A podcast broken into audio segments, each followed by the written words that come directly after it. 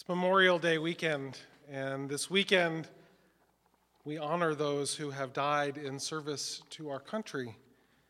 And this weekend, as we do that, as we honor those who have died in service to this country, I thought we should probably spend some time thinking about why and how we can move forward, how we can make a future where other people don't have to do that. And I hope, I hope that we can do that without dishonoring the memory and the sacrifice that so many have left us with. I, I, I, don't, I don't wish to disrespect them. I don't wish to, to imply that there are never wars that are worth fighting.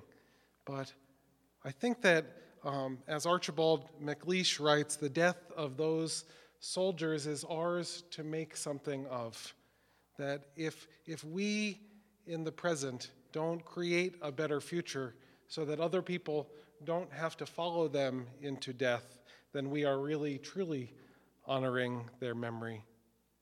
And so we honor those who have died in service to our country. It's worth asking what is this country? What does it comprise? Certainly, the values of our nation do not stop at our borders just like the skies are as blue on the other side of the border as they are here. And so today I'd like to, to spend some time thinking about what exactly those borders really mean. Some of you know that I have um, a genuine and um, sometimes pathological love for maps. In fact, um, Eric and I, um, on our second date many years ago, um, knew that, that we were meant for one another when we spent the entire evening sitting on the floor in his living room in front of his couch with maps and atlases spread around us, looking at them and, and talking about quirky little things in them and places we had been. Um, and we found that we both shared a love for maps. I drew maps when I was a child. I made up nations and and, uh, and drew maps of them. And then I moved on to drawing the maps of the nations that actually exist. I still somewhere have um, my, my maps that I, that I drew from hand. I didn't trace them, I just looked at them and I, I fascinated by the shape of countries and of borders. And this Christmas, um, our sister in law gave us a book, a book called Strange Maps. It's based on a, on a website of the same name, Strange Maps.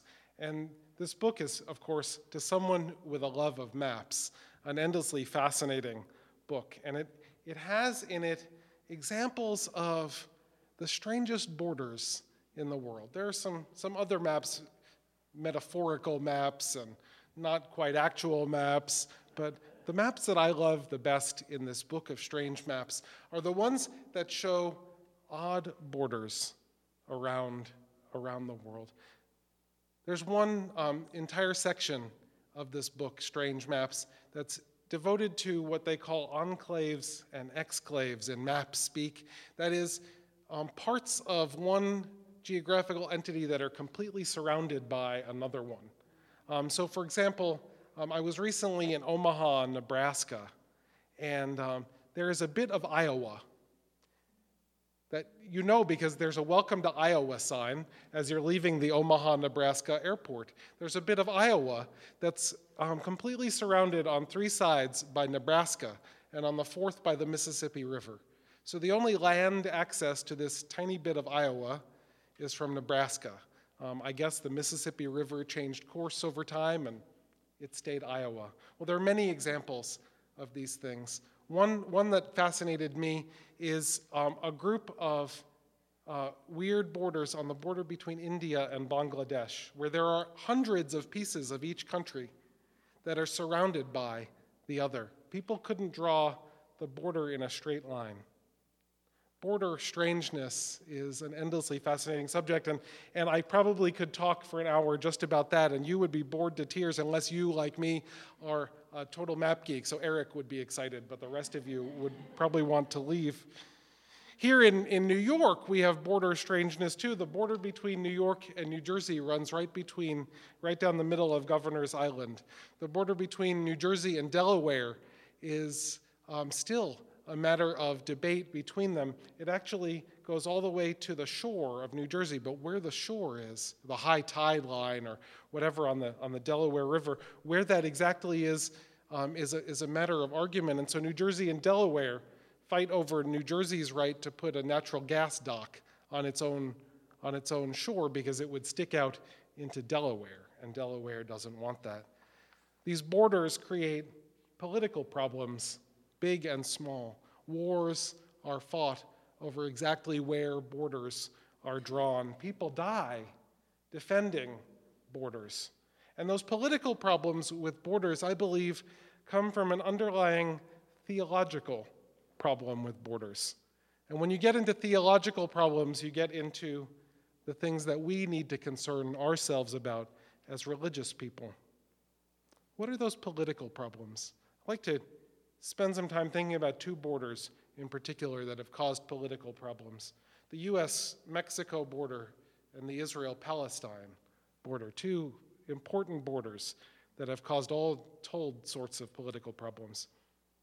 In 1842, the nation of Mexico included all of what is now California, Texas, New Mexico, Arizona, Utah, and Nevada, and good parts of Colorado, Kansas, and Oklahoma as well. That was all Mexico.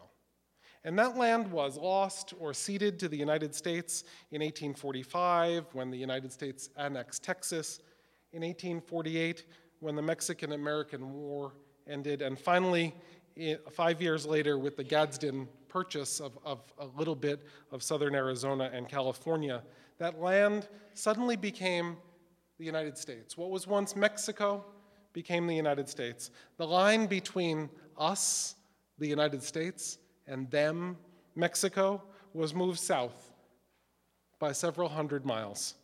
And the 300,000 people who lived in that territory at the time suddenly found themselves Americans and not Mexicans. Never mind that most of them had never considered themselves to be Mexican to begin with they were suddenly Americans. Most of those people considered themselves to be Tohono O'odham or Maricopa or Apache or Navajo or Hopi or Yavapai, Laguna, Acoma, Yumanos, or other indigenous nations. They didn't consider themselves Mexicans, and moving that border a couple hundred miles didn't make them consider themselves Americans. And many of those people including the Tohono O'odham, had the line between the United States and Mexico redrawn right through their people's traditional lands, which in their case stretched from modern day Phoenix all the way down to the Gulf of California and to the Sonora River in modern day Mexico. Something gave the leaders of this nation and the leaders of Mexico the thought that they had the right to draw a line in the middle of the lands of indigenous people because they had seized it by conquest, because they had fought wars over it, because their young men at the time had died protecting that land. They felt they had a right to draw a line there. And that line causes us all told sorts of political problems these days. The border between Israel and Palestine is another line that causes all sorts of political problems, one over which people are dying in our present day. I chose this topic looking at borders long before our president waded into the long raging debate over borders in the Middle East just this past week.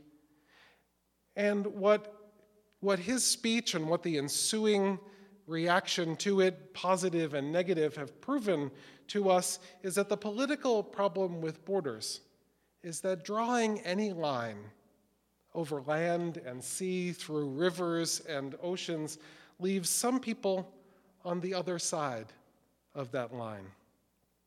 Which brings us to the theological problem with borders.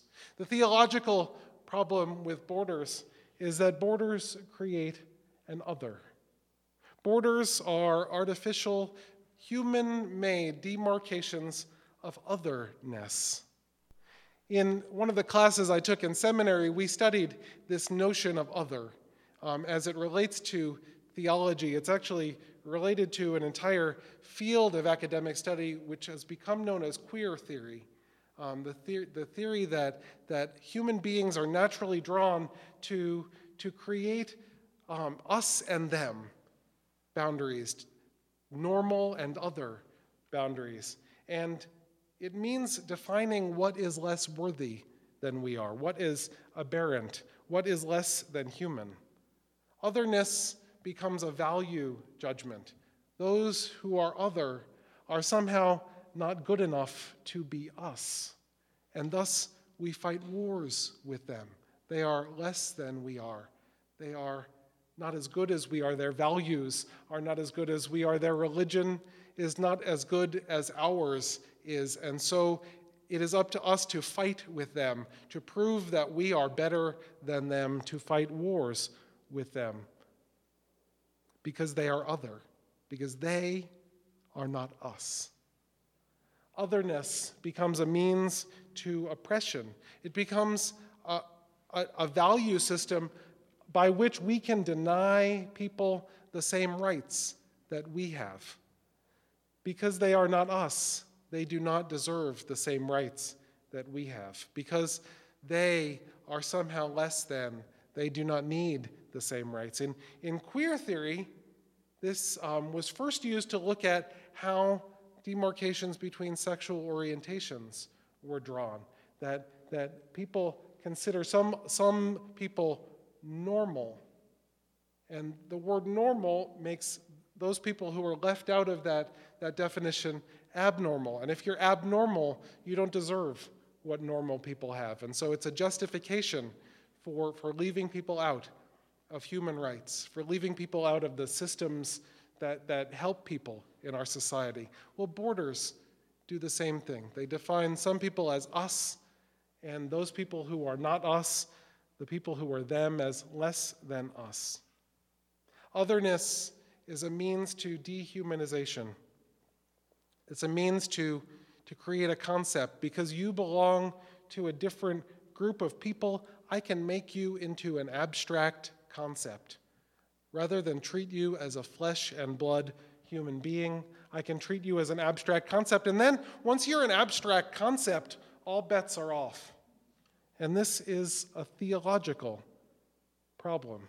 It's a theological problem because theologically, Unitarian Universalists understand that each person, each person that is living, has the same inherent worth and dignity as the other. Unitarian Universalists understand, in the, wor- in the, in the words of early Unitarian thinkers, that each of us carries the same spark of the divine inside us. In the words of early Universalists, that each of us is loved equally by God. Unitarian Universalists have come to a modern day theological understanding that all people are fundamentally connected to one another, that all people are fundamentally worthy. And so any system that divides us arbitrarily into us and them, into normal and other, into worthy and not, is a problem. Theologically, we have come to reject the notion that some people go to hell because it is, it is, a, it is a theological othering of people. It is saying some people are not seen as worthy, and so they're going to go to hell. And we've rejected that for good reason, because it is an arbitrary designation of other in humanity. Creating an other between human beings denies the relationships that exist between and among all people. It denies the fact that the blood that courses through our veins is the same in each person, that hearts beat in each of our chests exactly the same way. It denies those relationships that exist between and among us. And in my own theological beliefs, I believe that denying relationships that exists means inviting in evil into our lives. Evil. And that's a, that's a loaded word. It's a big theological word. It's, it's one that raises the hackles of many. But I truly do believe that denying relationships with other people invites in evil. It invites us to see them as less than. It invites us to treat them as less than. It invites us to fight with them over what they have that we want. It invites the, us to fight with them over the values that they have that are different from ours. It invites us to fight with them over the skin color that they have that is different from ours, over the language that they have that is different from ours. And that fighting, that fighting, the death that occurs from that, I'm going to label evil at great, at great risk. It's a big word, it's a big theological word, and I'm going to label that, that evil.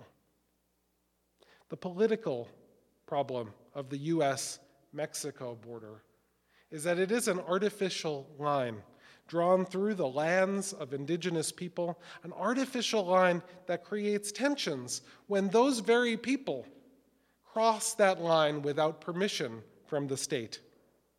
But the theological problem of the US Mexico border is that the people crossing that border are seen by Americans as other, as less than. I was having a conversation with someone just this very week before I sat down to write the sermon, thankfully. And it was a lovely conversation about all sorts of things. And do not ask me how the conversation got into the political. I didn't want it to go there. I really, really didn't want it to go there. But this person declared, as a resident of Southern California, which she was, that we, big word, we, she didn't define we. She figured I'd know who she means by we. We, she said, have an illegal immigrant problem. And she just left it there. She figured, I guess, that in, in stating that so matter of factly, we have an illegal immigrant problem, that um, I was part of that we with her. That, that she was defining me as part of the us, as part of this group, the group that, that has a problem with other people. And by doing that, she was defining people who, who she sees as illegal immigrants as other. Defining those crossing a border without legal documentation as other allows us to define them, and that's a big word too, I'll put that in air quotation marks, allows us to define them as a problem it allows us to make them into an abstract concept which becomes a problem to those of us who are here, to those of us who are we, to those of us who we see as part of someone we would label as us. The Reverend Dr. Martin Luther King Jr., in his letter from a Birmingham jail, wrote I am cognizant of the interrelatedness of all communities and states. I cannot sit idly by in Atlanta and not be concerned about what happens in Birmingham.